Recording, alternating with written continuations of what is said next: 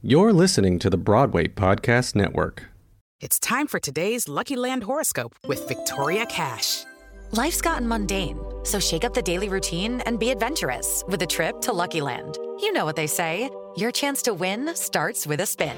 So go to luckylandslots.com to play over 100 social casino style games for free for your chance to redeem some serious prizes. Get lucky today at luckylandslots.com. Available to players in the U.S., excluding Washington and Michigan. No purchase necessary. VGW Group, void or prohibited by law. 18 plus terms and conditions apply. With Lucky Land slots, you can get lucky just about anywhere. Dearly beloved, we are gathered here today to. Has anyone seen the bride and groom? Sorry, sorry, we're here. We were getting lucky in the limo and we lost track of time. No, Lucky Land Casino, with cash prizes that add up quicker than a guest registry. In that case, I pronounce you lucky. Play for free at LuckyLandSlots.com. Daily bonuses are waiting. No purchase necessary. Void where prohibited by law. 18 plus. Terms and conditions apply. See website for details. Take one. Knock, knock. Who dis? Receiving and Dana, and we can't believe you found our fucking podcast. podcast. We're so glad you're listening to it. We would never listen to it. I don't even want to listen to it to edit it. I don't even want to wake up in the morning. We're Stephen and Dana, and we're in the room. I made it nice.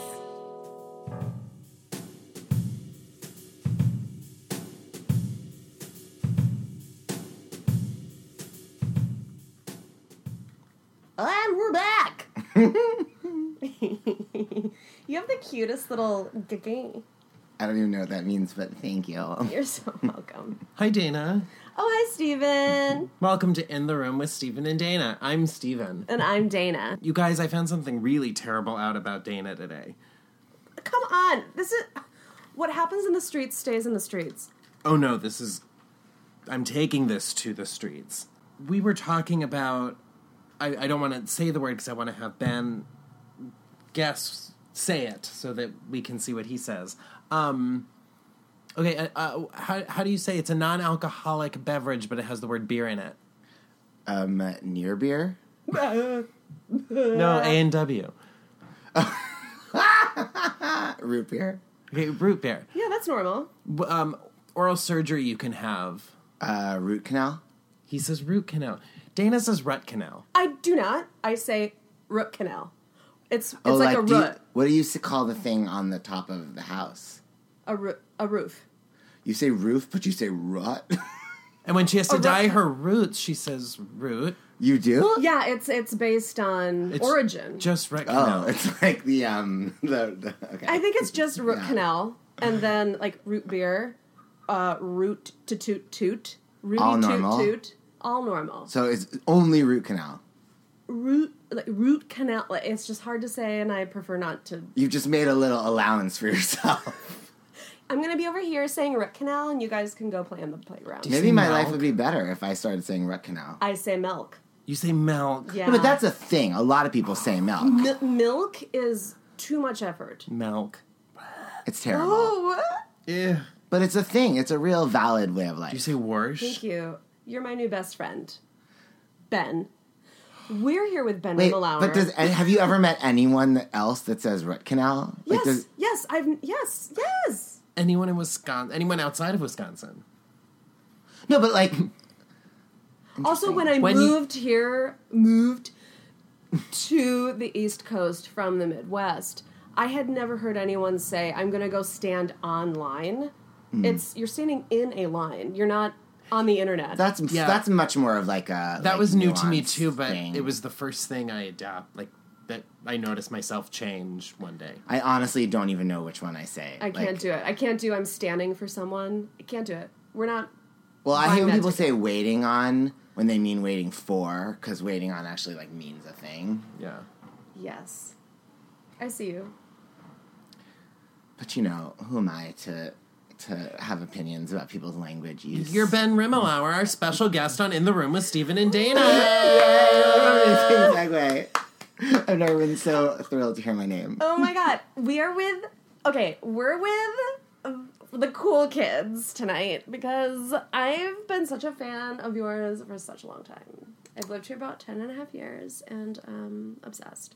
Oh, so thank thank you. you for letting me come into your space. Thank you for coming in. Upon coming Let's in, talk about the space. Yes, it is my.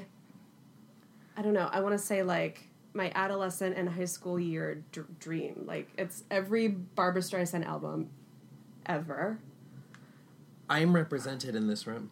You are? I am. In a big What do you way. mean? In a big, In a big way. Wait, what? That war paint. You told me about it. Yes. Life changer. Good for you. the the the dangly sign over the awning outside the theater. You guys dangled it. I am here for the permanent. I know Oh, that yes. shit in. It's not dangling anymore. So tell the origin story of how it got into this apartment. Well, I was uh, working with Kinky Boots at the flea market this last fall, and somebody bought it. Like the overhang sign that says war paint on it. That Yeah. was front of house, the Nederlander. And somebody bought it, and they're like, "I'm going to come back in an hour and pick it up." Wait, they paid for it? Yeah. yeah. Broadway. look, No, you don't get a refund. Like, You get a tax write off. Um, it's final purchase. Yeah. At four o'clock the day of the flea market. Come on. Returns before noon. Maybe. Um. Anyway, somebody bought it. I'll be back in an hour. Twenty minutes later, Ben walks up. He's like, I, I need that. I said, "Oh shit! Well, like we're holding it for somebody. It's sold, but he's coming back like at five fifteen. He's like, I'll see you at five fifteen, and he came back at five thirteen, Oh my like God. fucking entering the lottery for Wicked. Like he took a walk, he came back, With an Alexander Hamilton in my hand. and he was just looking at his watch, and we counted down from ten, and the guy didn't come pick it up, and we sold it to Ben.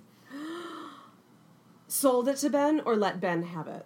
Sold it to Ben. I did. Well, Stephen was raising money. I only had like ten dollars, but he let me have it for that. Low There we price. go. Yeah. Ah, what a find. What, What a a get. find. Yeah, and it fits perfectly. Not belongs only here. um, in that slot, but in this room, does in belong this here. apartment. I feel like you guys are missing the good posters though, like where you're. Oh, I saw saw 'em from the we street. There's every Patti poster you could ever possibly.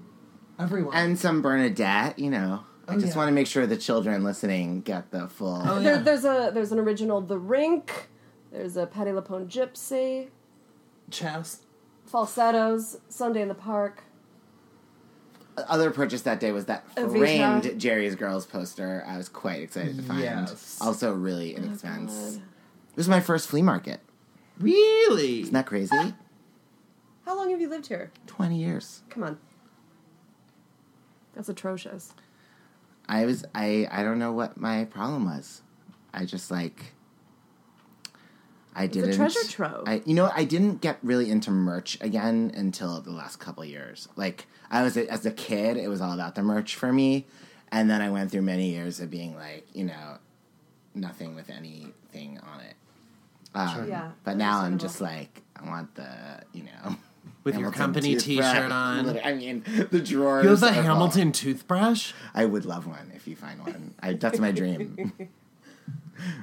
Um, I'm obsessed. Like this is a museum. It really is Let's the Patti be real. Museum. Has she been in here? No, no, no, no.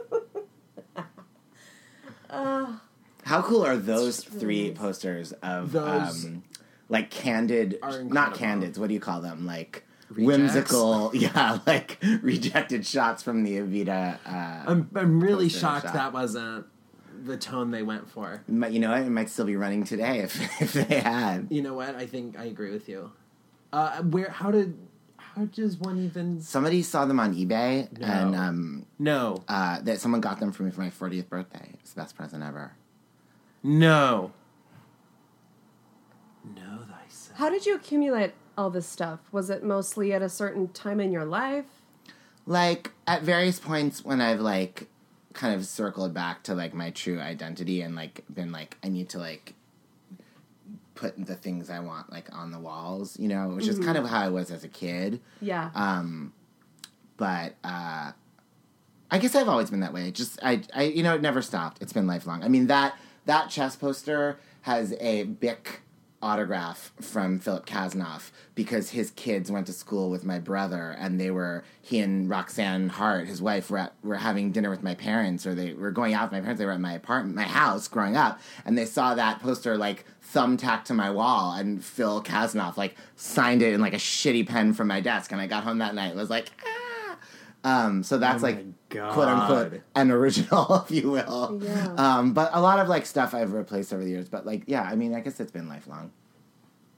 It's really It's an so well astounding collection. maintained too. I can't get shit on my walls with any sort of um, like uh, due process.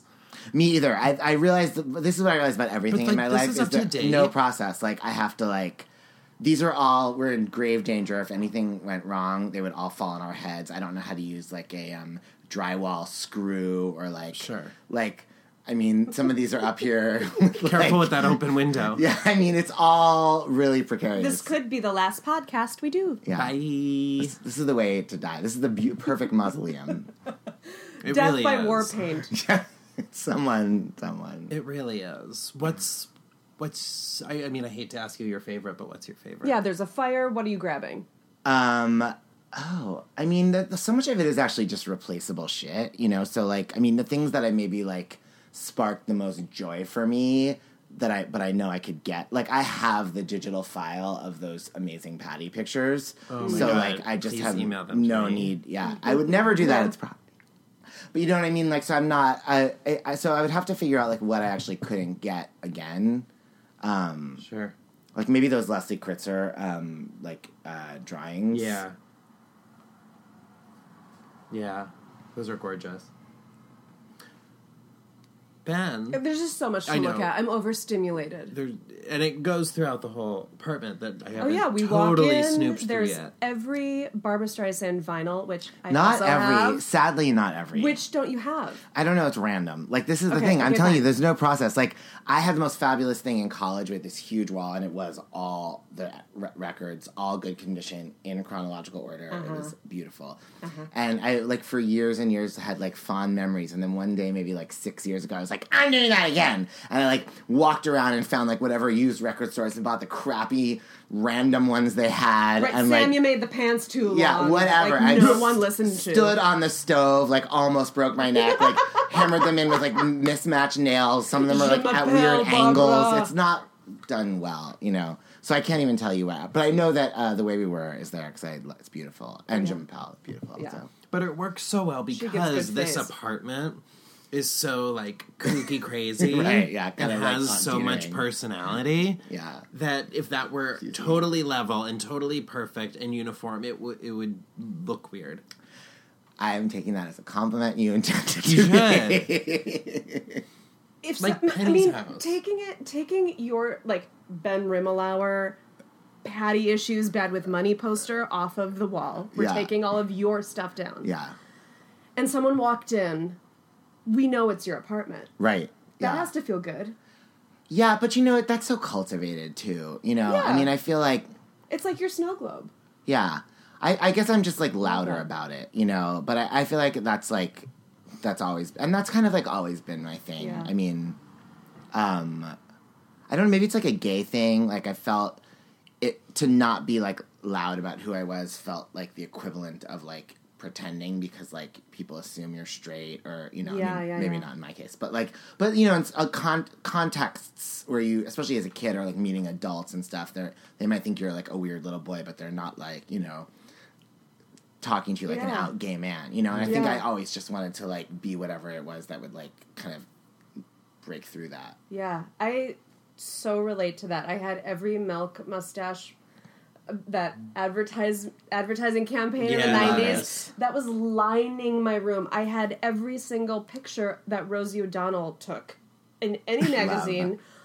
A huge wall full. My teachers would cut out Rosie O'Donnell. Oh, she happened to be a People magazine. give it to me. I'd tack it up, glitter everywhere when she had her. did you go to the Kennedy Center No. Aren't you Did they steal my shit? seriously I'm just saying, I really um, relate to this apartment. thank you thank you I mean, everywhere.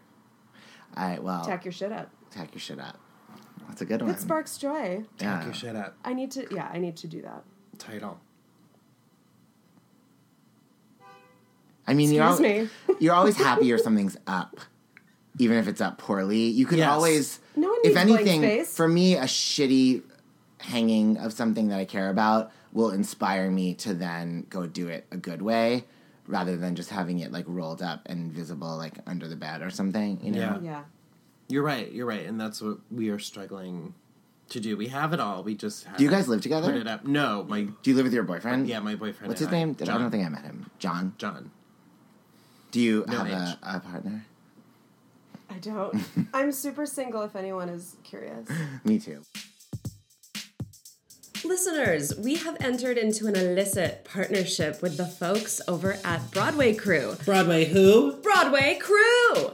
Broadway Crew is the trusted name in New York City when it comes to Broadway and off Broadway tickets. With a full time presence at TKTS and Times Square, come see them to get the scoop on the best. Go get your scoop! Honey, two scoops. Come see them to get the scoop on the best tickets at the best prices. Their mission is to match every person to their show and to raise you up and elevate the art of in person theater promotion. They're offering in the room listeners $55 off tickets to King Kong on Broadway. You can use code KK as in King Kong, PNM as in perfectly normal mammogram 928 only at telecharge.com. We saw it, and it was a spectacle. And I went in skeptical, and this skeptic was turned into a spectic. Follow them on Instagram at Broadway Crew or check them out online at BroadwayCrew.com. We are here with Ben Rimalower, actor, host, Writer, mm-hmm. producer, Director. author. Soon to be audiobook voice. I hope. Yeah. Why are you? Are you gonna um, That's hire awesome. me? No, I just read your website that you were gonna make. Oh, I do have shows an. I have an audiobook. audiobook of. I shouldn't make the face. Cut the face. I have an audio of uh, of my shows. Yeah. yeah. Carole Bayer Sager. Okay. I, pr- I produced a lot of audiobooks as a day job for a couple of years. Oh, I didn't know that. Yeah, I worked at Simon and Schuster. Um, that's how I met uh, Teresa. Giudice. Uh, before I um, before I ever did anything with Luann, I was producing Teresa's audiobook. Right. Well, and let's start Bethany's. from let's start from the beginning. Yeah. While we're here for Of the my night. life. Moved to New York life. twenty years ago. I moved to. Well, I was born here. I was born in New Jersey, um, and um, we moved to Manhattan when I was four, and then we moved to LA when I was five, and then I moved back here in nineteen. Well, I after college I did an internship at the McCarter Theater in Princeton in nineteen ninety eight, and then when that season was over, I moved to this apartment. And what did you go to school for? What was your I went to Berkeley, which had a really theater shitty theater school, so it was just a general drama major. Um, but I, all I wanted to do was be a director. I didn't care about. I, had I hadn't acted since like junior high. I had no interest in being an actor, um, and I would get like high and come up with ideas for like things to write, but I didn't write at all. I was like really, really not motivated about writing. Um, but directing, I was like a fiend. I started like a student theater company. I was directing shit. Like I didn't go to class. I didn't do anything except like I just wanted to be like doing like Into the Woods or like you know falsettos or cabaret or whatever. My dream was to direct Evita, but I couldn't get the rights because I'm so old. The movie was coming out when I was in college. Remember that movie? I do. That film. S- piece of cinema. I'm throwing shade, but I did happen to buy an Evita the movie baseball hat on eBay just last week, so I can't really. Oh, speaking of speaking of tacking up your uh, your associations. Oh, I with love that. Yeah, It can sit by your ab fab hat. it probably will. Right, I won't even wear it. But the the Yeah. that hat is like shiny and gold, so it's like you're into it. But then like it's like. It's like a trucker hat, which is not my style. No. And um, I have a really big head, so I need like sized hats, and it's like definitely one size fits all. Did you get it that one year at Pride? Yeah. Well, no, in Fire Island, but I think whoever Oh, I okay. stole it from had just gotten it. at Sure, Pride, sure. yeah. Because that movie had come out and they were And it says like hats Ab away. The movie, which everyone is kind of just like, mm. Yikes. Like it's, I got Appreciate the effort. I thought it I was got fun. Evita. It was, it was fine. It was fine. But I'm just like, I have one AbFab thing in my entire collection of like gay merchandise, and it's like from the movie, you know. like at least Evita, I like have lots of proof that I like the show better. you Yeah. know? Sure. I don't need to like def- You have defend the receipts. my. Thank you. Listen. Not one of those like Evita movie fans who doesn't get it, you know. Right. Yeah. You think those are the original keys? Yeah, yeah, exactly. Well, they're better. They're better because you know what? They're more conversational. So, and she doesn't have to use that Oh. that lame vibrato that all those Broadway singers use. This podcast is over. Yeah, right. Good night. Can you imagine? I was like, I'm so Packing into it up. Patti, but I don't like her and Evita. I don't know. Just, Oh my god. just, I find her um, just too much. And they really should have cut that Meadowlark.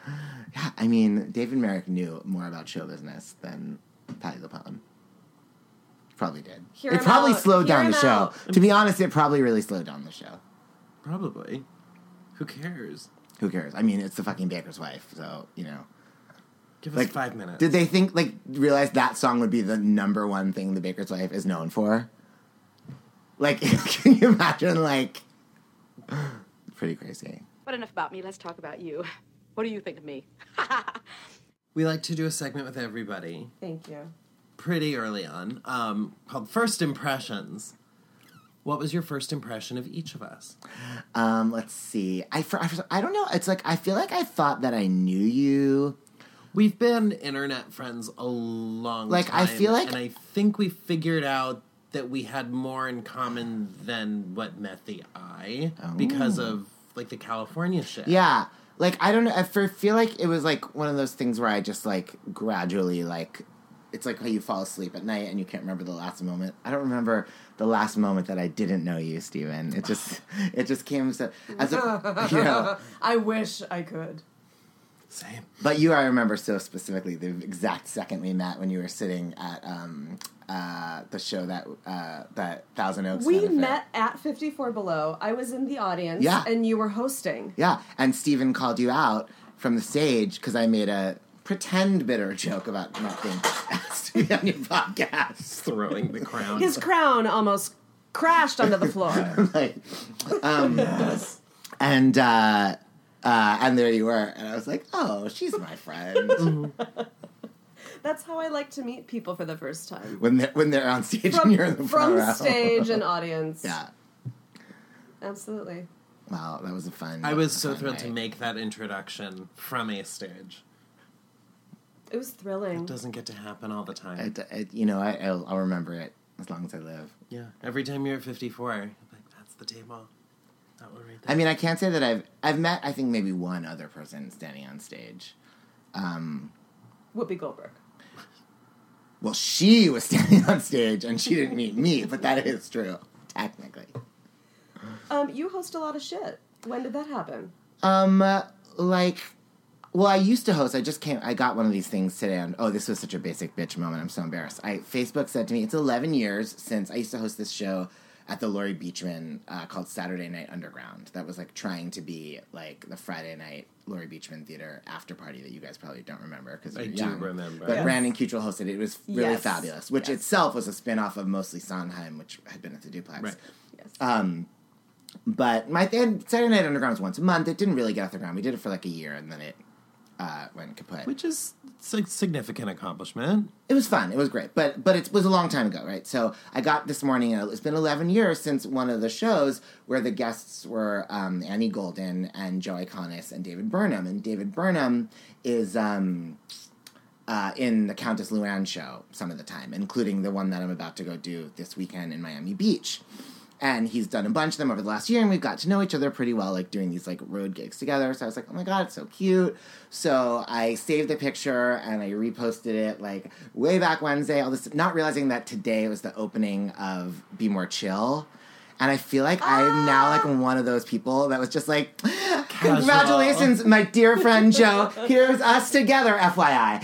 it's just like, and I felt so lame. And then I was like, I can't really just like go deleting it now, so I just left it because I just wanted to be a picture with David because he's so hot. Yeah. Um, but uh, anyway, that was the first thing that I like hosted, hosted, and um, well, I guess the only thing that I hosted hosted, but.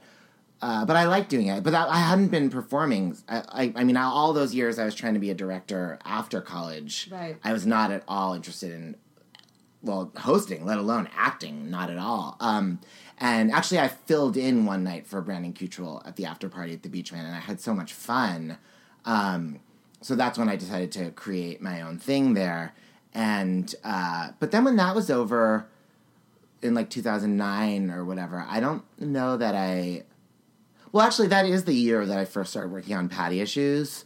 So I don't know. It kind of all runs together, like what's hosting, or you know. I but I've been since doing Patti issues. I've been making a more concerted effort uh, to try to get all kinds of different performing gigs. Um, And hosting is maybe one of the ones that I enjoy the most, um, or at least I haven't booked any of the uh, acting things I've auditioned for. So the hosting is really where it's at, um, and I get them like you know like three to two times a year, and I did I mean, you're, one su- this you're such a brand to me, just kind of like an iconic New York cabaret. I mean, downtown. now you don't have to suck my dick because I'm coming. Like theater guy. Like if you don't know the name Ben Rimalower, what are you doing? Like I mean, who do truly, like you literally you know zero Um, people then um it's really impressive and you're just kind of like multi hyphenate just nailing every single kind of area I don't know. you're That's in. really nice to hear. You know, it never feels that way because you're always like trying to, you know, get somewhere and it's you never happening or Yeah, what's happening as fast as you want. You know, um, and uh, the, you know, I don't know. It, it's it's nice to hear that. Thank you. But I love the hosting thing, and I just that's I mean I, one of the first things that I hosted after Patti Issues was I just I called Jen Tepper at 54 Below, and I was like, I want to come in and host stuff. Or maybe she called me first to do this like Broadway trivia night or something that she had like revolving hosts Mm, for. mhm. And then I was like, what else can I host? And she said, well, you know, you have to really talk to the individual producers of the individual events. So I got her to give me like all their names and I like emailed them all and I was like, I don't know if you know me, you know, blah, blah, blah. And one of them was Rob W. Schneider, Yeah, yeah, yeah. fabulous, brilliant Rob Schneider. Not to be confused with the not fabulous, not brilliant Deuce Bigalow, Rob Schneider. Um, and uh, we did a few things together. And he, he calls me sometimes. The only movie I ever walked out of was Deuce Bigalow. Male Gigolo. scandalous Because I, I, What a I fun mean, I'm a bad person. I will walk out of theater. Like as much as I love my happiest moments in life are when I'm enjoying a show. Like when I'm not enjoying a show, I want to like kill myself, or worse, I'm just like so bored. I like because just you're kind of being held hostage you're so hostage, right? You know. Yeah.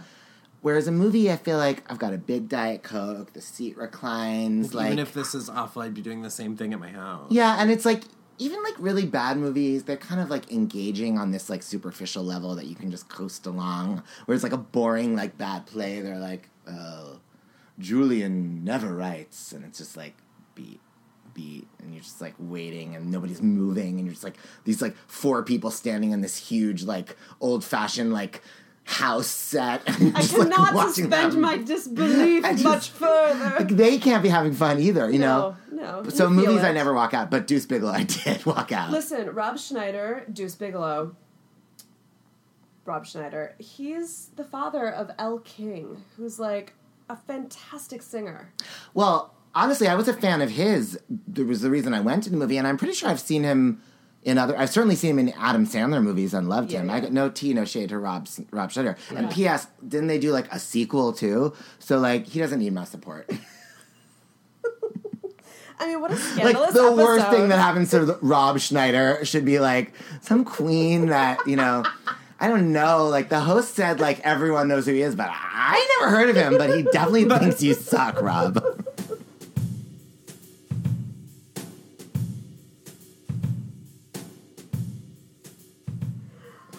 Um, uh, Oh, let's shit. talk about it. Okay, so you moved to New York, Moved to New York. and then what happened?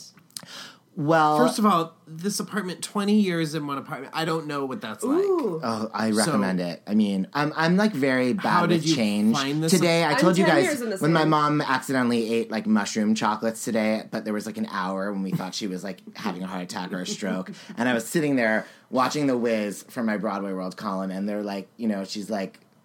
Such a lovely child. And like the Auntie M is like petting her and she's like lost and adolescent. And I'm just like weeping, right? You're tripping on And- behalf of your mom. I, well, I know it. I was like so sad, and I'm like, I'm like, I if she's gonna die, I just want her to be dead. I was like, I can't handle change. Like I, I feel like I don't want it to happen yet, but like someday I'll be in that phase of my life where I'm like older and my like family, you know, my parents are gone, and like I don't want that to come soon. But like the worst part for me will be like the in between part, you know? And like I don't want to be in the in between part. I want to just keep living in that denial of like childhood being like, my mom is never gonna die, you know? Ooh, I mean, we all kind of want that, of course. right? Yeah. We just want to be Yeah. swaddled until we die. Swaddled until we die. So that's why don't that's why that's why I've never left this apartment. it's the depressing. Weird, strange answer to that question. Also, it's rent stabilized. I mean, and the neighborhood only got it was it was very trendy when I moved in, but it was not gentrified. Yeah. So the neighborhood only got like safer and nicer and more convenient. Um, Yeah, I was like, and more Stephen, where are crowded. you going? annoying, This is a know. nice. I've only come to this Yeah. part of Brooklyn. Yeah, it's weird. I mean, hot spots are here. yeah, totally, totally.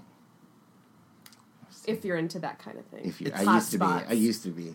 It's the fiercest apartment. I want to rewind to Patti issues because it is such a big deal, uh, and I want our listeners to know what it is. Yeah. Well, going back to 2009, after I had done my um, hosting thing at the Beechman, I was really frustrated because I'd been trying to make it as a director in New York basically for 10 years. And I'd been our friend Lonnie Price's assistant in a couple of shows on Broadway. And the Sweeney, I got to work with Patti LuPone on a couple things that had been, you know, like life changing because I'd been obsessed with her since I was a little kid. Um, but I really hadn't been able to get into the club, you know, as a Broadway director that I really had wanted and, you know, that was the vision I had for my life and it wasn't coming true. Um, and um, the success that I'd had to any extent had been directing cabaret shows, including um, one about Patti, Leslie Kritzer's Patti LuPone at Les Mouches, um, which I had created um, and it was like a weird thing because I was kind of like the author of that show without writing any words. But I didn't, so I didn't know how to have that experience again. You know, and people were like saying you should do Bette Midler at the Baths, or you know, but it was like I didn't. I knew that that specific thing was what I had wanted to do. It didn't feel like I could just like it wasn't a formula, you know. Um, and uh, but I I wanted to do a show at the Laurie Beechman Theater where I would show. Um, my Patti LuPone videos. All my friends, working with Patti, she'd given me all her tapes. So I, my friends would come over here and we would like get stoned and watch. And this was like before YouTube was really what it is mm-hmm. now. Mm-hmm. So I had these things that nobody else had that now everybody's seen of Patti singing Rainbow High on the Merv Griffin show and the like disco gold Yes. lame dress with a fountain behind her. You know, this Yes. crazy shit that, you know, Patti in the washing machine as the ghost. I mean, these and are things that, yeah, I mean, they're like, they're life changing. Thank you for knowing Starring the other Lonnie number. Price. I'm really moved by that. Yes, yes, yes. Like, Also stoned. If you don't think it. it's the only thing I ask Lonnie Price about every time I see him. oh, I, I mean, that's his He's like, I don't his- know anything else. You know more than I do. Yeah, He's like, listen, I'm it was a Just, contract. I just need a PDF. I Yeah. a PDF so we can do it at the duplex. Well, I know the guy. I found the guy on Facebook that wrote it, so you can definitely have that. He'd probably be thrilled. So I wanted to do a show where I would show people these incredible videos and just kind of deconstruct them like Seth Rudetsky style. And but Patti and I had gotten into hot water when I did the Leslie show because she had given me all her stuff and her blessing to do it. And then when it sort of kind of exploded, she changed her mind uh, and she threatened to sue me at one point. I got a phone call from a lawyer. Um, Whoa. And she and I had gotten past that, and I had produced her album of Les Mouches. Um, so we were all fine, but I, I didn't want to get into any kind of situation with her again. She's your you know, queen. Of course. totally. And just that was never anybody's intent. And Yeah, I mean, it was a tough thing because there was a question about whether or not she would have had a right to stop us doing it, and both Kurt, Kurt Deutsch, who was producing the album um, for Ghostlight Records, and I had personal relationships with Patti and didn't want to go on because we didn't want to jeopardize our relationships with Patti. And um, Leslie was kind of pissed because it, Leslie had put a lot of work into it and it started to explode and she got some really major reviews in the New York Times and Yeah. people were talking about it and you know I think it was kind of unfair that she had gone into that. You know Leslie would not have done all that work if she hadn't believed that Patti had signed off on it which Patti had. So I think Leslie felt betrayed you know um, and it was I mean it was a real disappointment for all of us you know and and uh and I didn't feel that sympathetic to Leslie at the time because I was like, "Fuck you! You're like in Legally Blonde. You're go- doing a catered affair, and all anybody talks about in musical theater is Leslie Kritzer, Leslie Kritzer, Leslie Kritzer. Nobody gives a fuck who I am or knows me. So you know, I'm gonna like produce Patti's album and like keep kissing her ass as long as I can. Thank you. You know, um, but uh, but I certainly didn't want to piss Patti off again, and so I had. Um, I asked Patti for permission to use her videos, and she was like, "Let me see a draft of it." And I was just gonna like show the videos and be like, you know, that's an E flat, you guys, guys, ah, you know, and just do it Seth style. and um, so, uh, s- but then writing it, I wound up writing this thing that was like really personal about me, introducing each of the videos and what they meant, and then, uh, so I started doing readings of it uh, for friends and invited, you know, people, and um, that was uh, Patti issues, and uh, Mm-hmm. eventually, and it just became something that really wasn't about Patti in that respect, and it certainly didn't have any videos in it. Um, and um, and I mean that really changed my life, but it did all go back to the Laurie Beechman in a way, you know. Um, from it, when I mean, really, if Brandon Cutrell hadn't asked me to sub for him that night, Brandon's fabulous. Oh, he sings "Let's Misbehave," and it's really, it's just like sexy and funny, and like has twelve like tempo changes, and you know he's a genius. I mean, you talked about Patti. Can you talk Yeah. about? I mean, she's such an icon in your life, a, a beacon, a north star. If Yeah, when did you when did you first meet her? Yeah, talk about that first. Well, I met her as a fan like a couple of times, like back, like Sure. I, I think the first time I saw her in concert or live performing at all was at the Hollywood Bowl in 1992. Um, like literally like two days after I got back from my like teen tour of Israel, um, and uh, like was spent eight weeks in Israel, just like you know at the Wailing Wall and shit, just being like. um, Hope I make it. Hope I make it back. uh, yeah, seriously. Well, it was it was good times in Israel in those days, um, but uh, because Bill Clinton was president, um, and there was like the Oslo Accords, and So you're a Democrat. Can you believe it? It's disgusting. Can you believe? Can you even? um, I don't know what I am anymore. Everything's so fucked up. But uh, anyway, so I, I like waited outside the like stage door at the Hollywood Bowl, um, and like I don't think I got her autograph. I think I just like watched her like sign other people's autographs, like weird old gay guys who were probably like 34 who like had like like LPs God of like the baker's wife, you know, and like getting her to like sign all their shit and I was just Yeah. kind of like um Growing pains, or what was she on? Life goes on. Life goes yeah, on. Totally. Um, and then, uh, so there was a couple more run-ins like that, you know. Uh, and then I met her properly when I was working for Lonnie uh, on the Sweeney Todd. Was the first one. Um, And how did you become Lonnie's right hand dude? Lonnie was like an old family that friend. What? Yeah, like I was so gonna randomly. That seems like rarefied air. How do you become Lonnie Price's assistant? Yeah. Tell us that. He, um, his parents went to high school with my grandparents. And so, like, I, you know, as a kid, like, when I would, like, see the Muppets Take Manhattan, we'd be like, Lonnie! You know, I mean, I didn't know him really. I knew his parents so really well. But I, like, I really had only met him a couple of times. Um, and then when I was in college, I came to New York. Well, I came all the time to see my family, but I came freshman year, uh, extravagantly came to New York for the weekend to see Patti and Pal Joey at Encores because I was like, I have a credit card. I'm in college now. I'm like not fucking this. I was like. All this bullshit of like I didn't see her in Sunset Boulevard because like it didn't come in from London. I was like, those years are over. Now I'm seeing all the Patti shows. You know, that's just like from now on. And um, so I came here and uh, and I went up to Lonnie Price, you know, and I was like, I don't know if you remember me, you know, and he was like, oh, sure, you know, what do you want to do? And I was like, I want to direct musical theater. and I like chased, you know, I was like, I'm so, Yeah. I was so scary when I was that age, you know. my If I'm scary now, I was like crazy scary. Um, Amazing. but uh, so then we just kept in touch, and then the Sweeney Todd thing was like kind of perfect because it was only two weeks of rehearsal, so it was like a good chance for you know him to see if I was a good assistant, and you know, I was just like, Patti, like I couldn't believe it. I was Well, that whole moon. fucking cast. Yeah, totally. I mean, Neil Patrick Harris I'd grown up with and just been in love McDowell. with, and Audra was like goddess to me, you know. And I mean, George Hearn.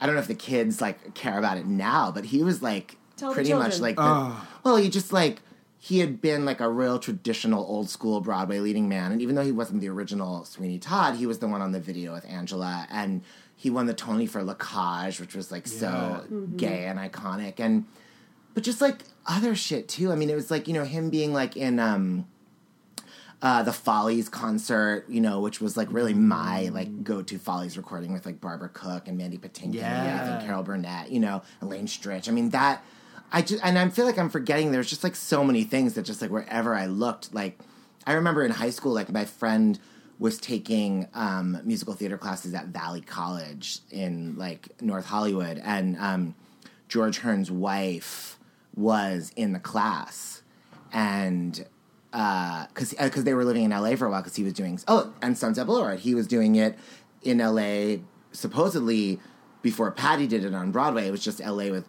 Glenn Close and Judy Kuhn and George Hearn and then that wound up being the production that came in minus Judy but but I mean I you know and anyway but I remember going to see this uh, afternoon concert for my friend's musical theater class in this like shitty classroom at Valley College. There must have been like 42 people in the room. And it was just piano and George sang all his songs and like soliloquy from Carousel and Some Enchanted Eve. Oh, and I saw him do. Oh no, he was supposed to do South Pacific with Sandy Duncan at Long Beach Civic Light Opera.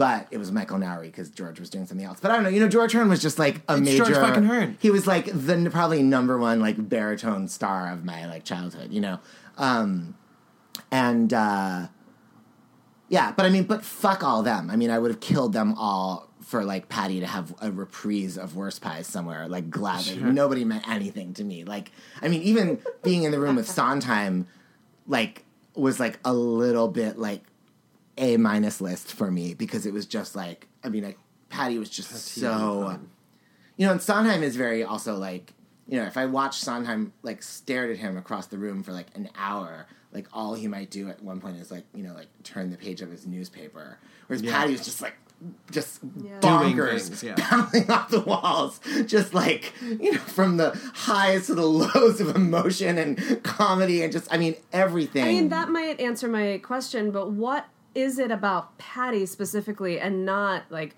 Elaine you're? Page. Yeah, you Yeah. well, you're not Yeah. like you love all these other people, Bette and Barbra, Yeah. obviously, and Elaine and Liza. What is it about Patti specifically? I mean, I do truly love them all, and they all have in common all that stuff people say about gay men and all that. And it's like all. I'm deeply into all that stuff. Um, but I think for Patti, it's like, for me with Patti, it's um, just the way I was exposed to her at a time in my life. You know, she was, I mean, she's obviously so iconic, but her iconness in New York in 1980 was l- less um, niche than it is now. When I was four years old and like sitting around like watching TV all the time because my mom had no screen time limits on me, you know yeah. it was constant Evita commercials, and like that commercial was so fierce. I mean, and sh- it was so it was on every bus, every cab, every phone booth, everywhere you looked. It was Evita, Evita. I mean, it was beyond.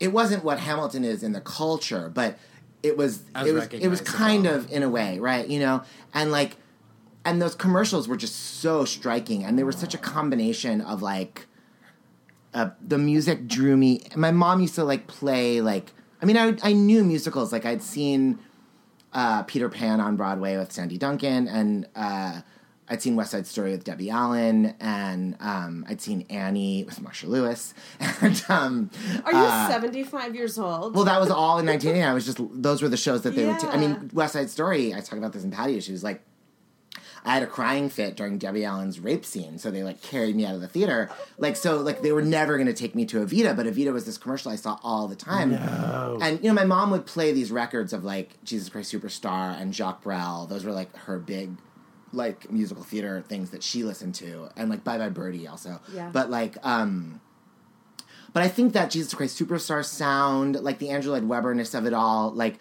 the Evita commercial f- appealed to me, and I knew that that was Patti in the brown hair and Patti in the blonde hair, and like mm. I knew what hair dye was because I knew pictures of my grandma when she was little. Were like, and when she was young and having my father, she had brown hair, but she was a blonde and had been this sort of like fake Jewish glamorous blonde for these years, but also like had not originally been blonde. And I, so I understood that. So it was this musical about this woman who went from like nice, like fun tap dancing, like Debbie Allen kind of like peasant dress, brown hair, to like scary, like my grandma, like blonde, like diva witch with diamonds, you know. And the commercial was scary. I mean, it was that like you know she'd be like, "I kept my promise, don't keep your distance," and then she looked in the camera and was like, "I kept my promise," and it was like sh- this strange like discordant line. I'm not even doing the right interval there. It was like more like you know like freaky. Um, you know, but then the camera like zoomed in on her, you know, and like Evita, the sh- the Broadway theater, you know, and the, the camera was just getting closer and closer to her face, and she smiled and winked, and it was like, I mean, I just feel like I That was the moment. it was so my moment of like my whole existence. So I like really wanted to to see that show. I really liked the Buenos Aires when she'd be like, just a little touch it, just like that with the dancers behind her. That was like everything that I liked in other stuff was like perfected in that moment with Patty and and I didn't get to see it and it was like this weird thing in the back of my head, I think because then the commercial played for years, like in LA, the national tour would come through and it'd be like a reminder, and just like Yeah. I was kind of in, had a crush on these two Argentine boys that like lived around the corner for me, and like their mom made these milanesas that were like really good, like thinly pounded like chicken or veal or something, and just like Argentina just had this like strange.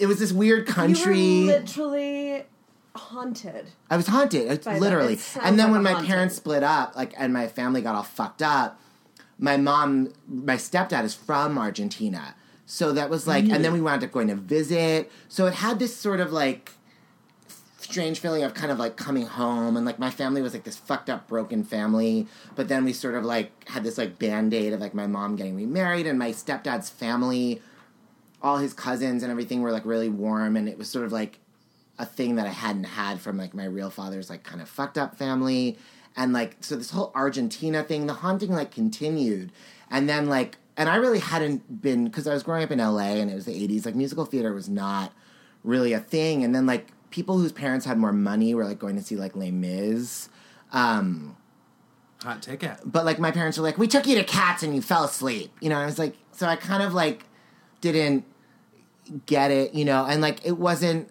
something that I was exposed to. Like I know girls were like singing like on my own, like in chorus, but I wasn't. I didn't connect with that, and and then Phantom, I think I felt because it was so like in L.A. because Michael Crawford came and did Phantom in L.A. for the first year. Yep. Um, and Judy Kaye, not that anyone cares, but um, My uh, parents saw her do it. and I didn't. I didn't get to see it until it was like I will three years never later. forgive them. Yeah. Oh, they didn't take you. I don't know that I was in the picture yet. Oh, right. What year was that? They probably went home and bathed. 89. I was and then born you were 89. Yeah. So yeah, you were definitely I- too young for Phantom.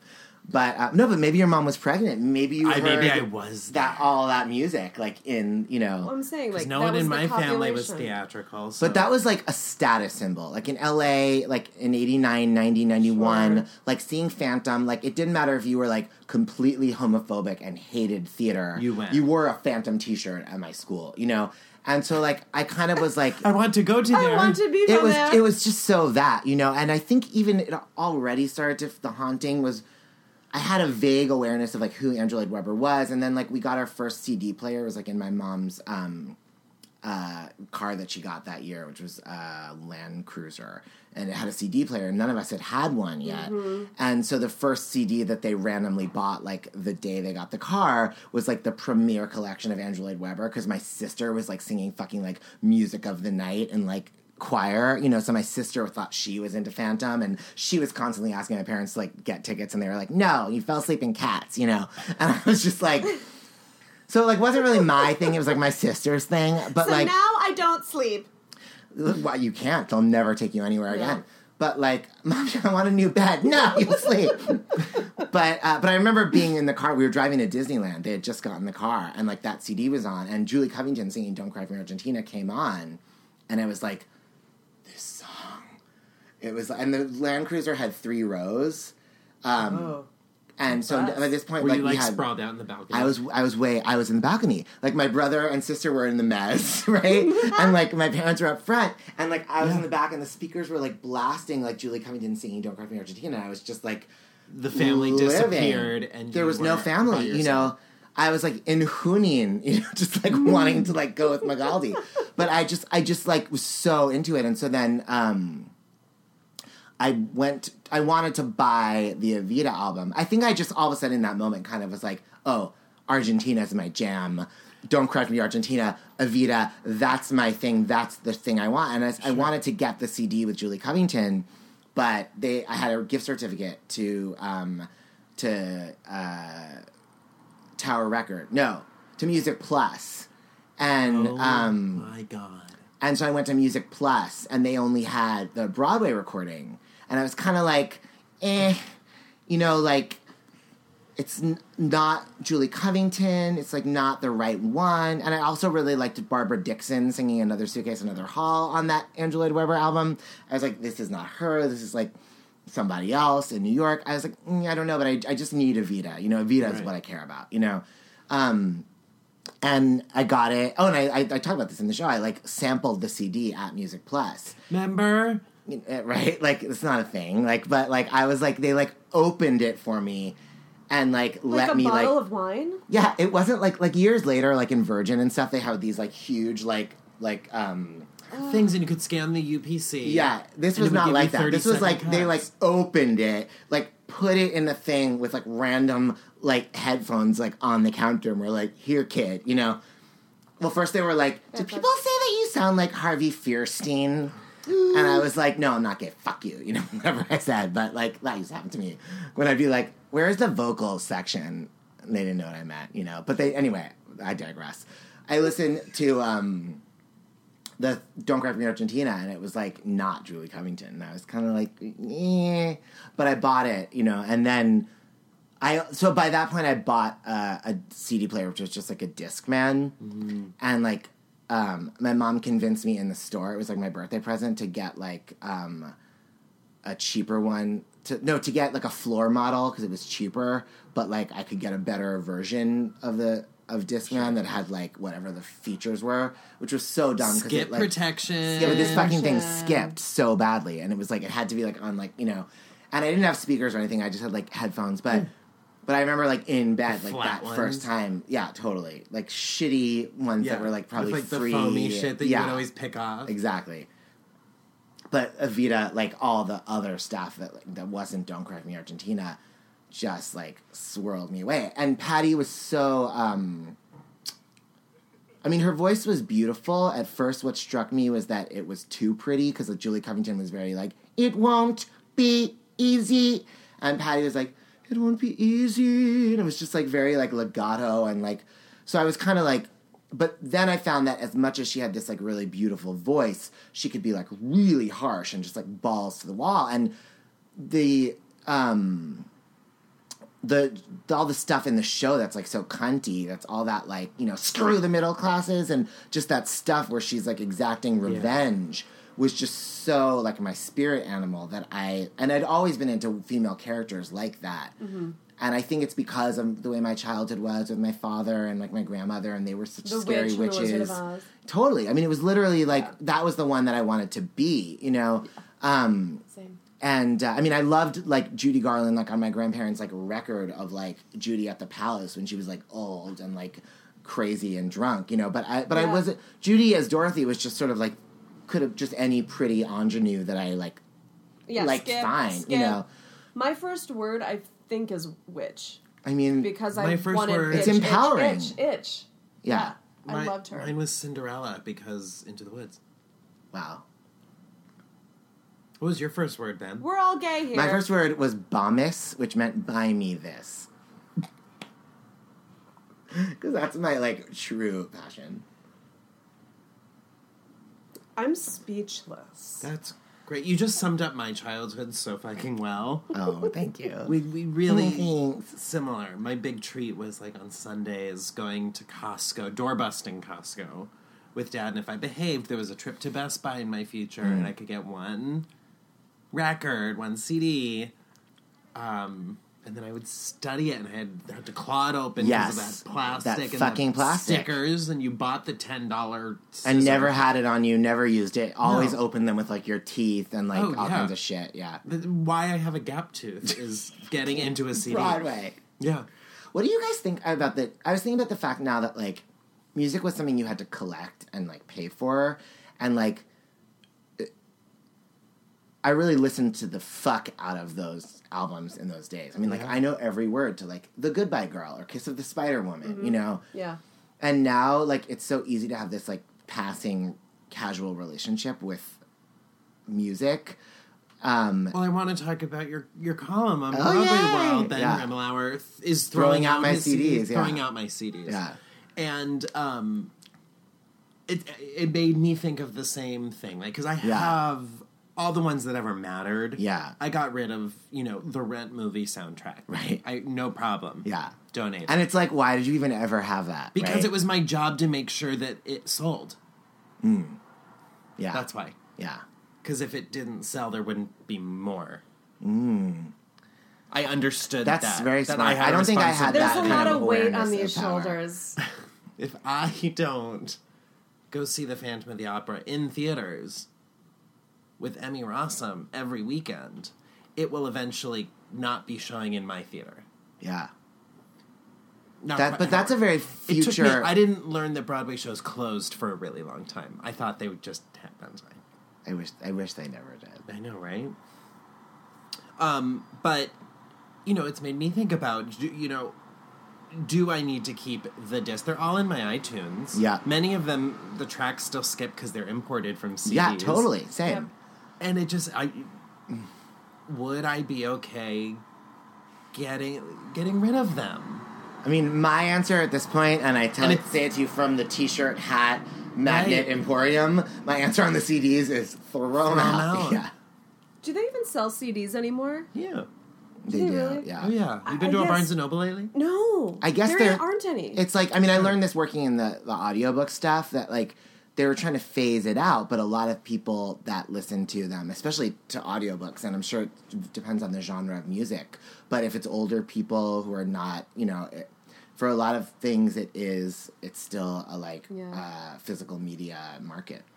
there's I think uh, the reason I never switch I don't have a Spotify account. Like I, I don't get into that because I, I like owning my music. I don't want whatever is going to happen in the future when Apple decides to shift something over and it becomes this thing that I have to now pay for.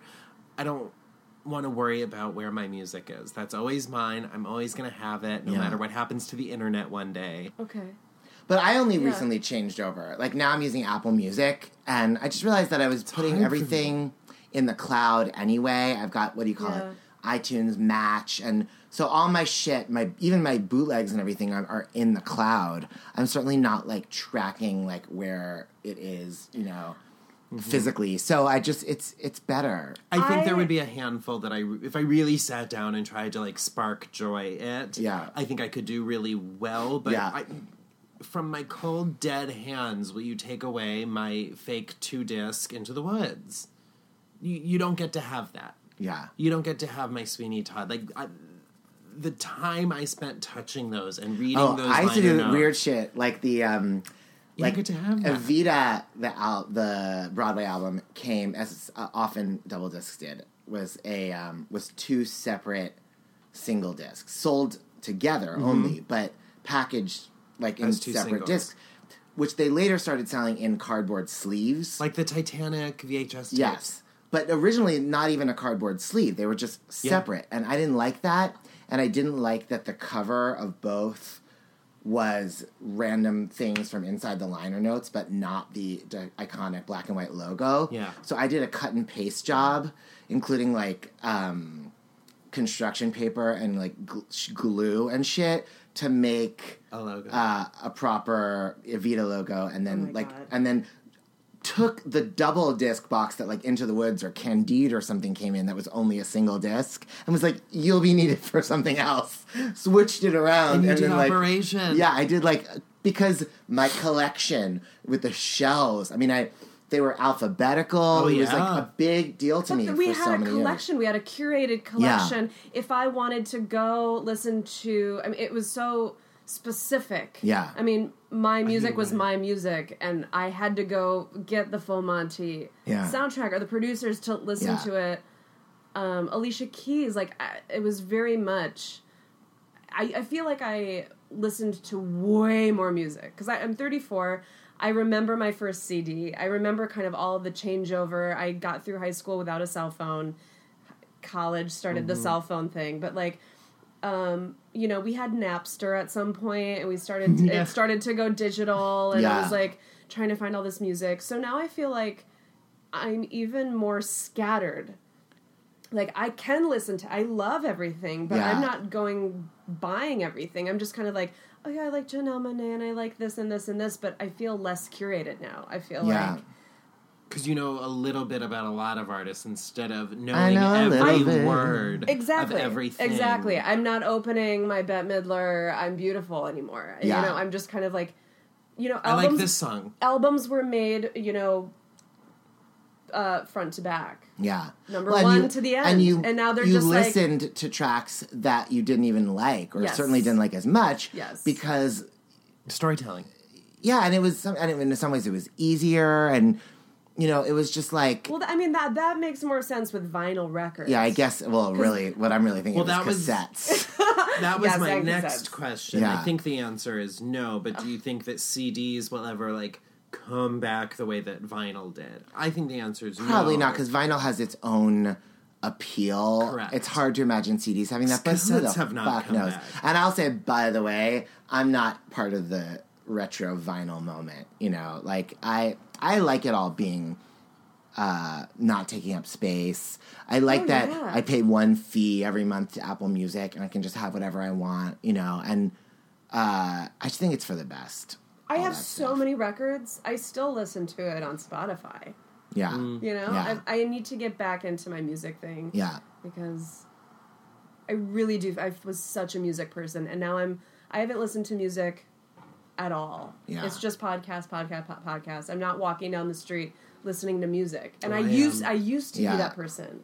I used to know My every iTunes fucking playlist. Tom Waits song that Yeah. ever existed. I can't tell you the last time I listened to a show tune. Yeah. Like what? Eighth grade? Like That's why I'm enjoying the Broadway World column is because I really haven't listened to cast albums in decades. Like I pretty much after college and kind really during college, I became very Broadway fo- I stayed very Broadway focused, but it was always people's albums, you know. And if part of the, if some of that was the Pattis and the Bernadettes, it was also Whitney's and you know Yeah. uh, Tina's and all Yeah. that, you know, and and Tori Amos or whoever. Ugh. And that I felt like there was some overlap. Not necessarily Patti to Tori Amos, but well, they both go from head to chest in dramatic ways. But like, but I was definitely not like I don't even like know who like you know fucking like uh, I was gonna say like Jason Robert Brown is. Like, I mean, I stopped with cast albums like in the '90s, you know, and so it's fun now to go back and be like kind of listening to like overtures and like comedy songs and like duets that I haven't in so many years, you know. And like I imagine it's giving you an opportunity to listen to them one more time before disposing or donating or Well, I'm, and I'm yourself. and. I'm not listening to them. I mean, I'm going through the physical discs, but I, I'm the only the only time I'm even touching the disc out of the box is if I can't find it online, and then I'll put it on my computer. You know, um, like I had to do with the um, uh, London uh, Guys and Dolls with Julia McKenzie um, and Julie Covington. Um, but like, I'm not, you know, I'm not. For me, the nostalgia is not oh how that CD skipped, you know. Although a lot of the things that are on my iTunes are the original CDs I uploaded and do still have the skips, you know, Yes. which I don't enjoy. I feel like the nostalgia would be for me is like where was I when I was listening Yeah, to this so often? It was I was in my room. It would take me to the time and place, hundred not percent. not the physical Totally. mo- Totally. thing. Totally, totally. Yeah. So how did this column come about? Did they come to you? Were you like, I have an idea. Here's my pitch. Um, yeah. I mean, It's I great idea. I I, went it. to them. I mean, I I know Rob. I wanted to write for Broadway World. Um, when like after Patti issues, and I started wanting to do like random, or like kind of freelance writing. They, Playbill had asked me to um, recap uh, Smash, so I did that at Playbill for a while, and then I started writing a regular column at Playbill that was kind of like top ten lists at, s- at plus other Mhm. things, and then I started trying to go after freelance stuff like backstage and like Out Magazine and like a few other places, and I wound up doing um, TV recaps for Vulture, um, and in that mix of like, it's hard for me to be a freelance writer because I'm not good at um, pitching, both.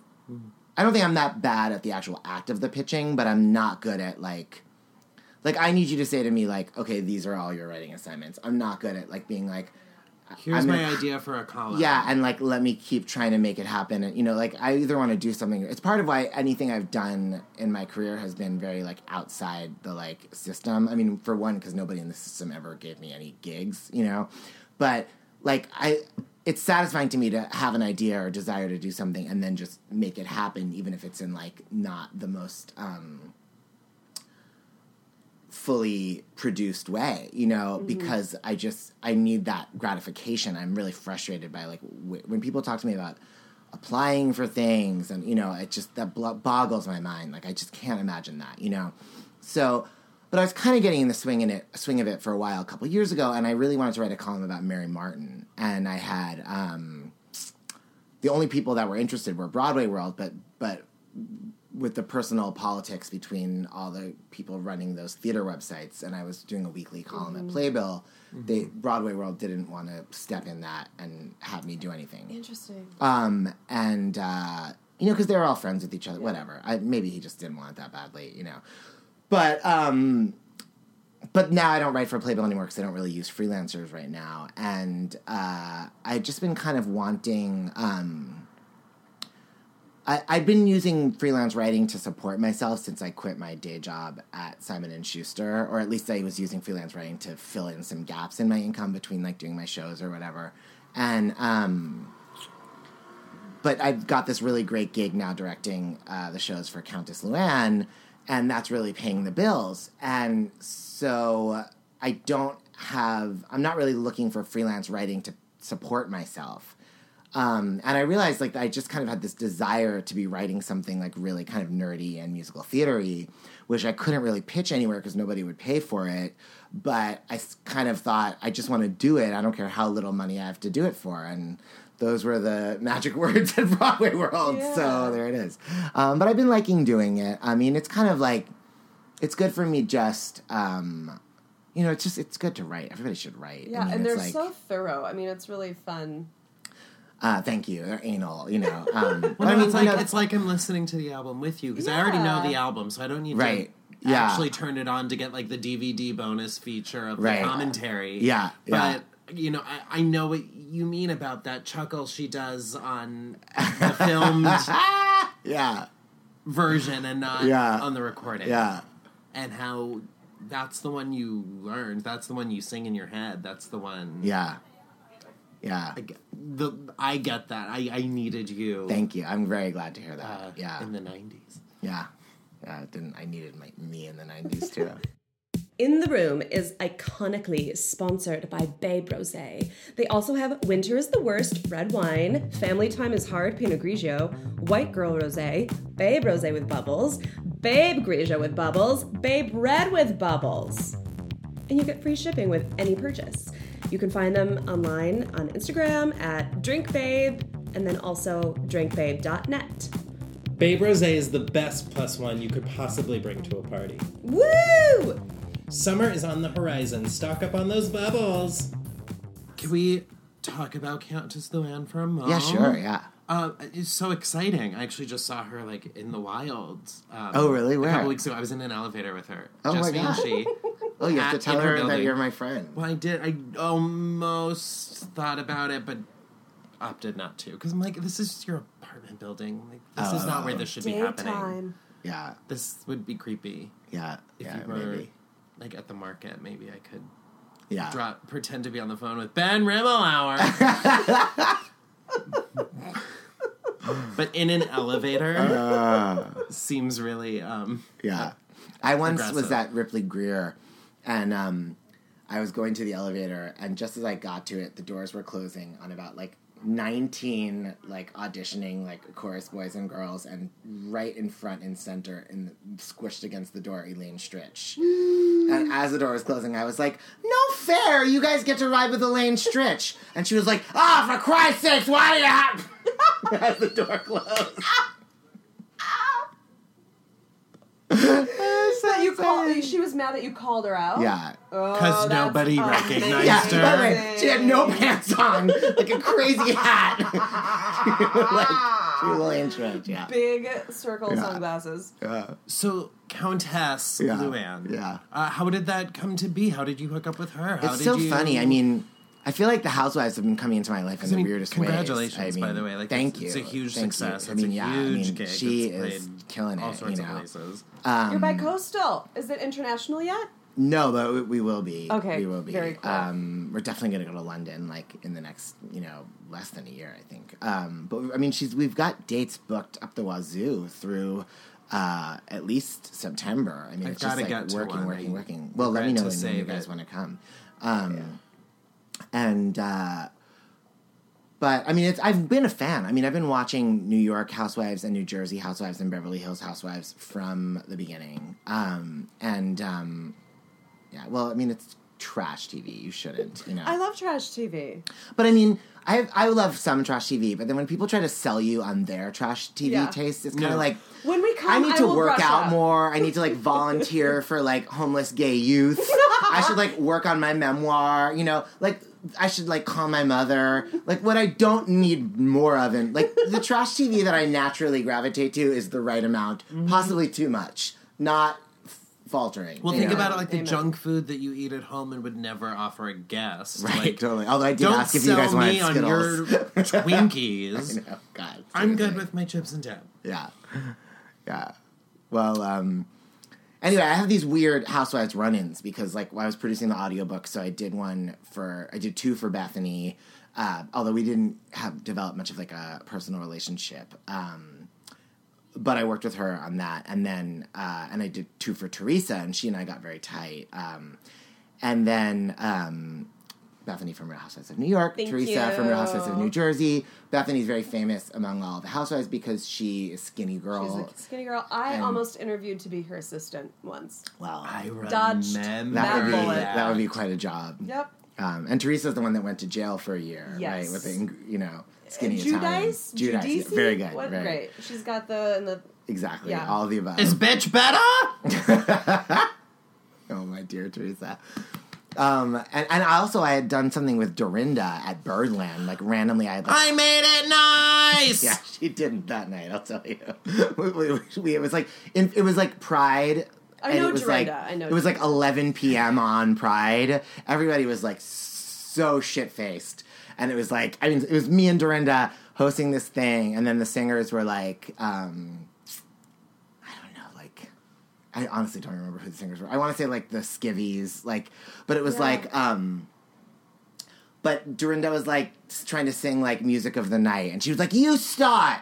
So it was like me and Dorinda on stage with like Lance Horne playing piano, and me being like, "Nighttime sharpens," just like trying to like lead a sing along with her. It was so insane. Um, you know, then she'd be the like, she'd be like, she'd be like, not that one. But so that was, I- but I, so I knew Dorinda, and then I would see her around town as you do, you know. I'm obsessed with Trash. Dorinda. Dorinda's amazing. I mean, she's so the whole Giovanni thing is the gift that keeps giving. It's so ridiculous. Okay, Like- c- continue. Um, Sorry, I'm I, all. Luann, if you're listening, we love you too.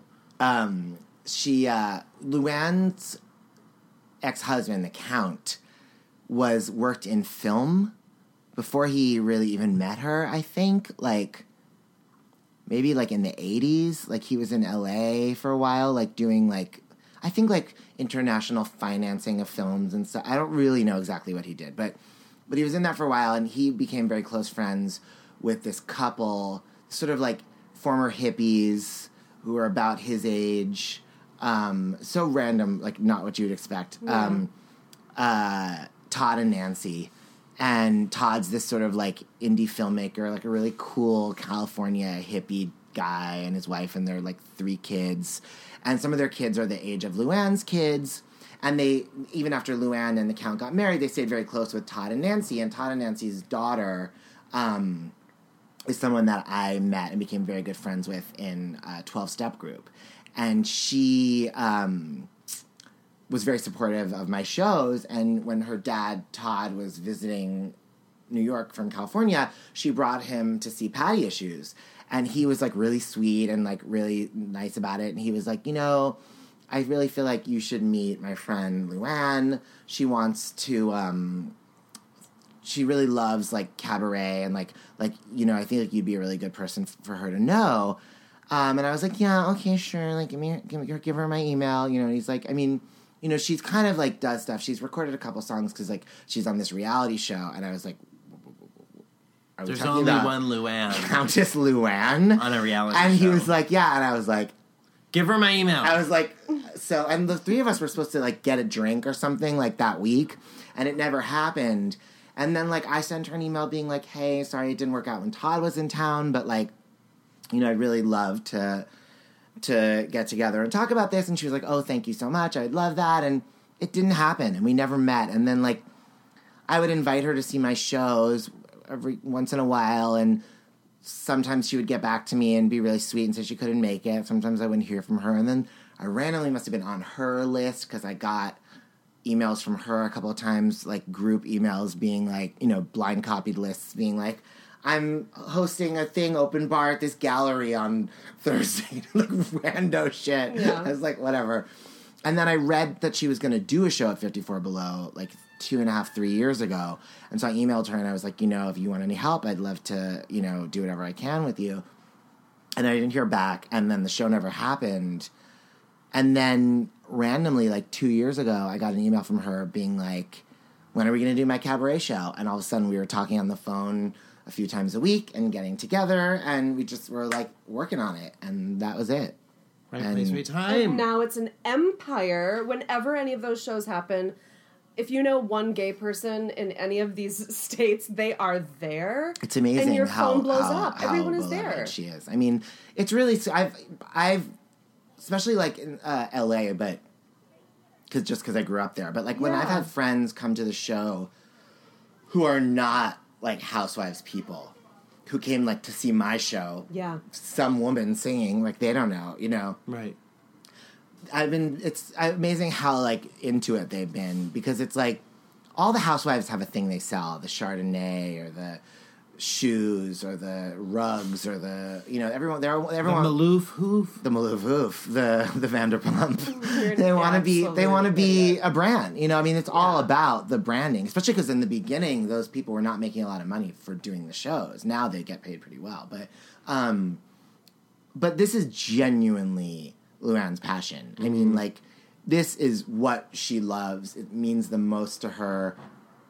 It's like, I mean, I see her going through all the stress of dealing with the housewives and the producers, and like, I mean, it's really a a very um, demanding job that they do on this show, and it's like it's very emotionally taxing and i see her going through that and it's so sweet to see her get through a couple of days of that and then you know show up for a sound check or a rehearsal or something or performance and you know just like the change like in her face it just you know it's just someone that's doing Yeah. what they love and Yeah. that's you know that that's very sweet and it's nice to see her having such a huge success with it and and it's so intense for the audience because they're so invested in her i mean i think about myself loving the wicked witch of the west as a kid loving joan collins and like i really didn't love joan collins i really didn't even know what joan collins was i loved alexis carrington on Yeah. dynasty and Should have worn my shirt. Oh, I have several. Yes. We can do a dynasty party. Down, the double down. greatest. The greatest.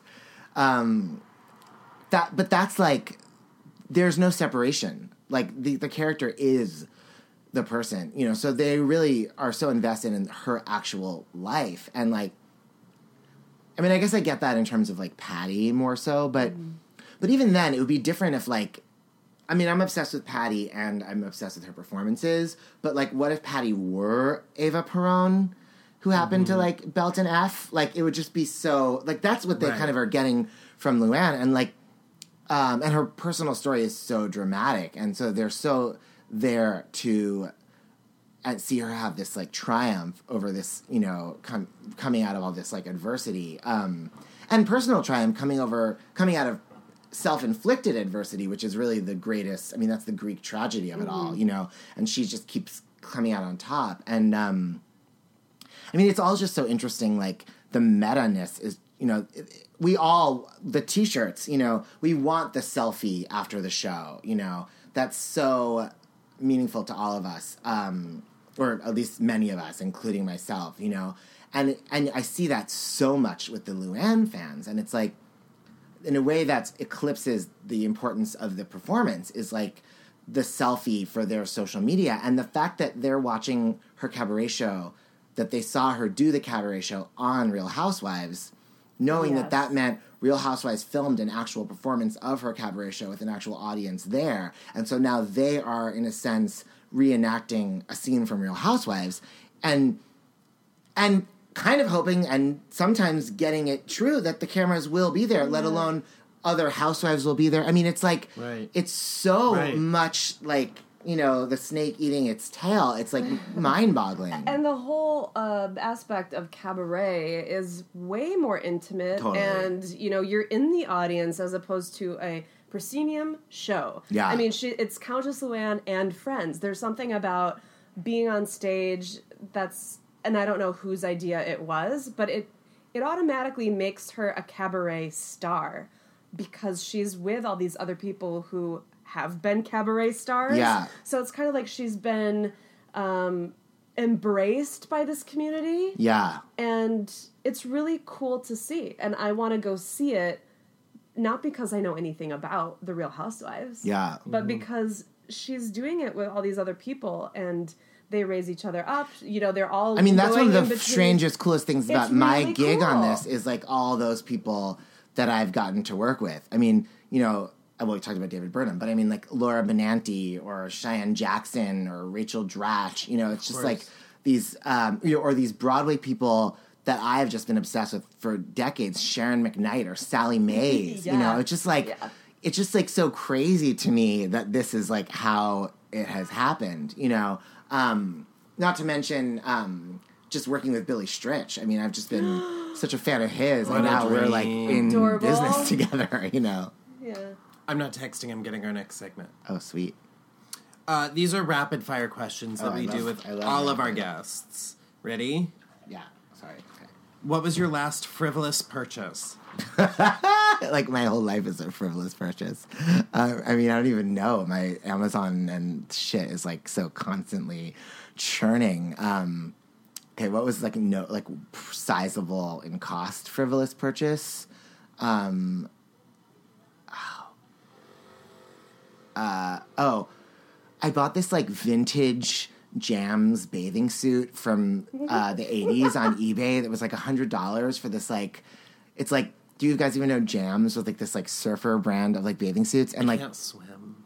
like please I'm wearing it to lay out but like it's like no but the No, but I'll Google. they I saw these cute on that Mr. Turk they have like these um they were selling a like a current new revival of that and like they were sold out and so I was trying to find them somewhere else and I found the original jams and so I bought it and like it's just sort of I mean I bought a used bathing suit like for a hundred dollars Wash it twice. like why Sick. why why why why why but I did that All right, great. not that interesting What was the lame. last first thing you did?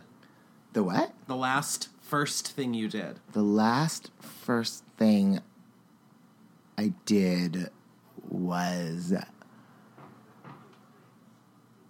hire somebody on TaskRabbit. That's Ooh. a good one. Yeah. Hot dogs or hamburgers? What's that? Hot dogs or hamburgers? Oh, it depends. Um, uh, I'm not doing a good job with the rapid fire. I'll edit. this is like well, also, so am slow. I am I stuttering? Am I slurring? no, I'm like so distracted. Um, It's I was like kid. still thinking about the dirty bathing suit. Um, I was like, maybe I'll just like frame it. like, um, hot dogs or hamburgers. I mean, I'm very picky and weird with food. Like, I really, I love hot dogs and hamburgers, but I really only like hot dogs that are from like Katz's or like Shake Shack, and I really only like hamburgers from like Five Napkin, Peter Luger's, um, PJ Clarke's. There's like a list of Champagne taste over here. I mean, Um, some cheap, cha- trashy things, but just random, specific. Sparkling or flat? Sparkling. Best four bars of Gypsy. Bum, bum, bum, bum. Wait, is that four bars? That's, just four notes. Hired. You're hired. That's hard. Uh, that's But what you're saying is the overture.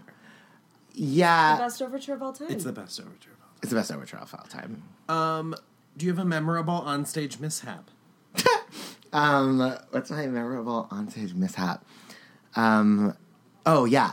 Um, this is a good story actually. Uh, so when I was uh, one of the stories I almost put in Patti issues but didn't, but just like I'm obsessed with when I oh it was when I was going to do videos in the show was this episode of Life Goes On where Patti's character Libby is auditioning for this community theater production and she's like singing like I'm corny as Kansas in August. But the director and stage manager and people are like not paying attention.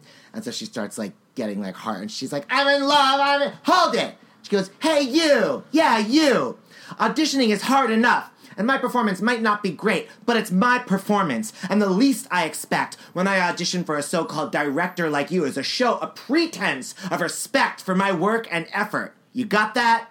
And she storms off the stage. And it's like so amazing. So I had that video like in the list of the videos, and then I didn't use it. Um, and uh, when I was doing Patti Issues on the gay cruise, um, one of the performances I had to do was this like matinee. And the theater that they had me in was not a theater; it was a lounge that was in the middle of the boat, and people had to like walk through to get from like one place to the other, and it was just like so degrading. But like you know, I was just happy for the gig, and I mean, please, I would do it every week. I would spend my entire life doing unappreciated performances on a gay cruise rather than like be on Broadway, you know. Sure. But um, but it was just like so demeaning. Like in the middle of this like matinee where I had like ten people in the audience, there's like I'm like telling the story of like my father like slit his wrist and there's like blood dripping down his arm, and you hear like this is the captain speaking. Due to popular demand, Pandora Box's show tonight has been moved to the Lido Theater, blah, blah, blah, blah, blah. And I'm like looking at my like 10 people in the audience, right? And then like this guy like comes in and like sits at the bar and is like ordering a drink and he's like being like really noisy. And it's like all through the show, he's like getting noisier and noisier. Like, I don't know if he's hitting on the bartender, but just like so loud. And like, so finally I was like, I'm gonna fucking do it. And I was like, hey, you! yeah, you. And I did the speech, and he left, and everybody clapped, and like I had like a couple of friends that were in that audience, well, that I met on the boat that I've like stayed in touch with, who like tell me that was like the best thing they ever saw. And it was definitely like my favorite moment ever. Well done. You homosexual. What is something you're currently obsessed with? Um, I am currently obsessed with. I mean, I've been obsessed with this for a while, but I'm in a. I'm not like late to the party. I'm just in a really deep moment right now with Drag Race. I thought this All Star season has been sensational, and Yeah. um, Do you uh, care who wins? only in the for the competitiveness horse There's race of clear, it all. There's a clear front runner, and if that person doesn't win, I'll be like a little twisted, but um, I'm not gonna pull my hair out. I mean, can we talk about it? Yes, like, we can. Like, he doesn't watch. No, it. I this do. is rapid fire. We can Okay, talk sorry. about We'll come it. back. We'll come Okay, back. We'll come back. Go fuck yourself. He just doesn't like it, so we're I also don't like it at all. Have you ever watched the season with Bianca? I've watched one episode and it was Miss Vanjie. Um, you need to um, marathon season six with the one with Bianca and Adore Delano. I'm telling you, if you did that, if you did that in one afternoon, you would change your feelings. You'd think. I do think you would. I do, I do believe that. What was your high school mascot? a gorilla?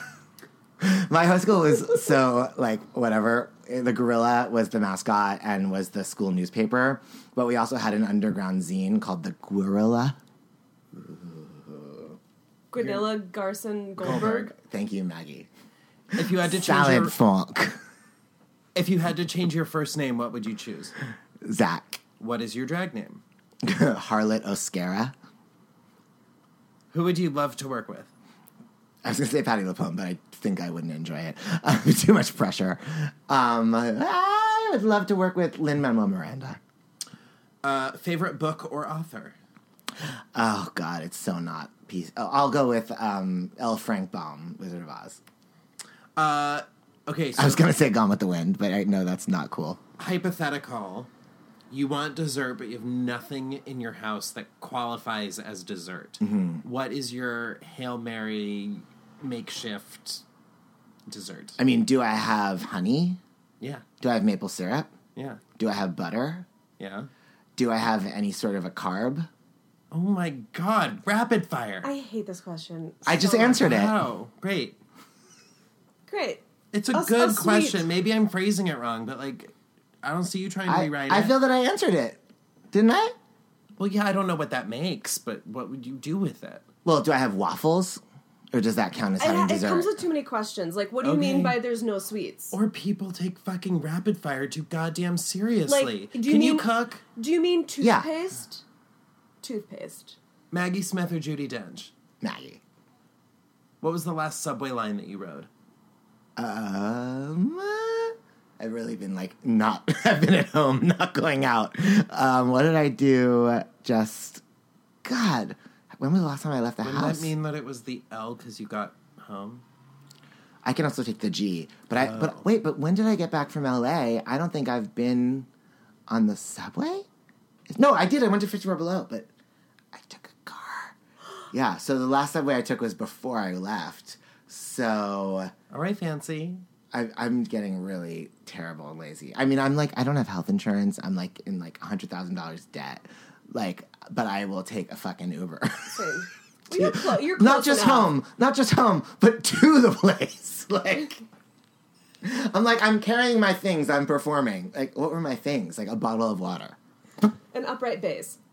What's your sign? Taurus. Uh, you can have Period. Hard stop. you can have lunch with three people, um, not in your field. One's living, one's dead, one's fictional. Ooh, fun. Okay, not in my field. Um, great, great, great, great, great. Um, Michelle Obama. I mean, I'm sure everybody says that, but Michelle Obama. Um, fictional Scarlett O'Hara, and dead. I'm embarrassed that I don't have one quicker. I'm like, who's like a amazing like dead Jewish feminist? Like, you know. I don't know, like I mean, I feel like Emma Goldman wouldn't be that much fun. I was like, just gonna say that. no, like you know what? Like Betty Comden. Like let's just fucking like. Go. Oh no, not in my field. Not in my field. Well, I'm not a lyricist. Yeah, I'll let you have it. Thank you. Um, a performance that inspired you as a kid. Um, Clearly not cats. Clearly not. Um, yeah, Kim Criswell. Whatever. She follows me on Twitter, so I should be grateful. Um, but I'm about to come for her hard when I do anything goes on uh, in Broadway World, and I can't wait. um, yeah. Spoiler. Um, you didn't tell me what performance Oh, inspired you as a kid. Oh, that I saw, like, actually saw, like, Yeah. not Patti and Evita. Ann Reinking in Annie. Yes. Um, last rapid fire question. no, I love rapid fires. I'll get better. I'll Of get all better. of the Patti issues, which is your favorite issue? Hmm. Um, Don't jaw drop me. I I, know my one. questions are fucking solid. Except one. of all the Patti issues, which is my favorite issue? My favorite of them is the fact that, like, I could have, you know, like in Into the Woods when, like, Rapunzel sings from off stage and the witch interrupts whatever's going on. She's Mhm. like, oh, Rapunzel, listen to her beautiful music. Like, I could be anywhere, and like the faintest like Patti LuPone voice could be coming in from another room, talking anything, and I'm just immediately like melt into just like just puddle on reverie of love. Yeah. That's a good answer. Hi ho, hi ho. There are seven very well known dwarves in history. If you were the eighth dwarf, what would your name be? um, Belty.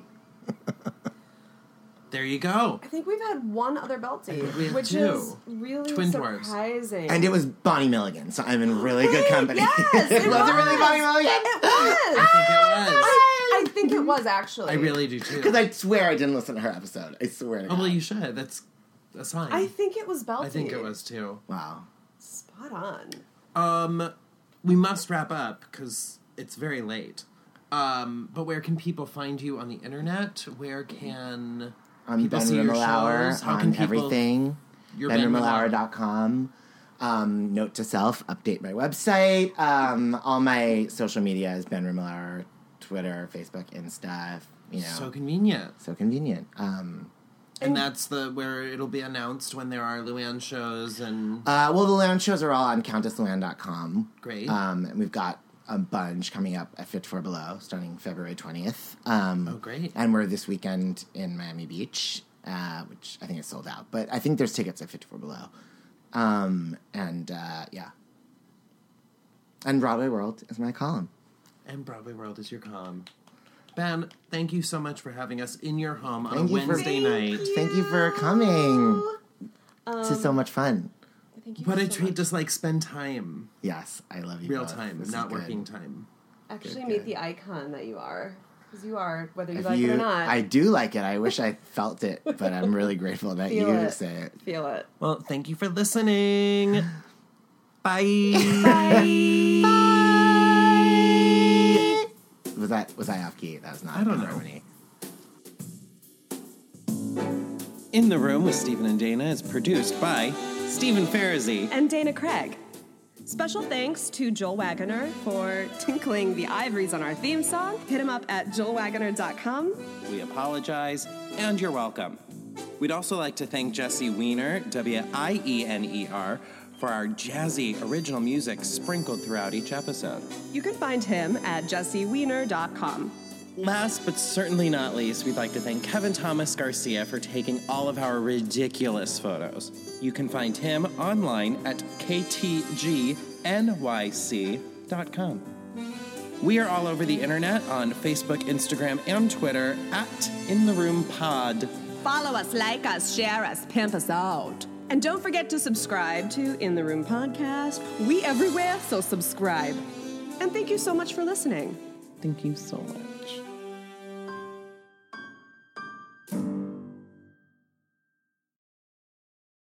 Hey, it's Leslie Odom Jr. here on the Broadway Podcast Network to tell you about the Rise Theater Directory, a program of Maestra Music. Rise is a national online resource designed to connect and empower backstage and administrative and creative theater professionals from underrepresented backgrounds.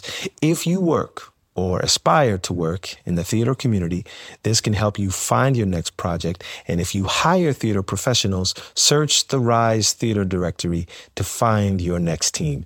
Create your profile now and get more information by visiting risetheatre.org. That's theater with an R E R I S E T H E A T R E dot org because only together we rise.